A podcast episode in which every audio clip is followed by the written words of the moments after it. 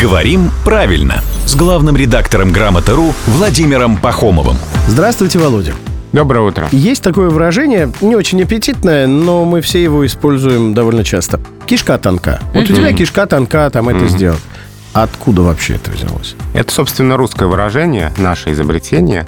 И оно возникло, в общем-то, из представления, что при поднятии тяжестей можно надорвать кишки. Угу. Что если вот вы такой а, слабенький... А, надорвешься да, в этом да, смысле. Да, вы такой слабенький, что не под силу вам что-то такое масштабное. Надорвешься, все порвется. Угу. Вот из этих представлений... наших предков. И родилось mm-hmm. это выражение. Узелок завяжется, узелок развяжется. Но про кишки так не шутят. Я про пупок. Это главный редактор Грамоты.ру Владимир Пахомов.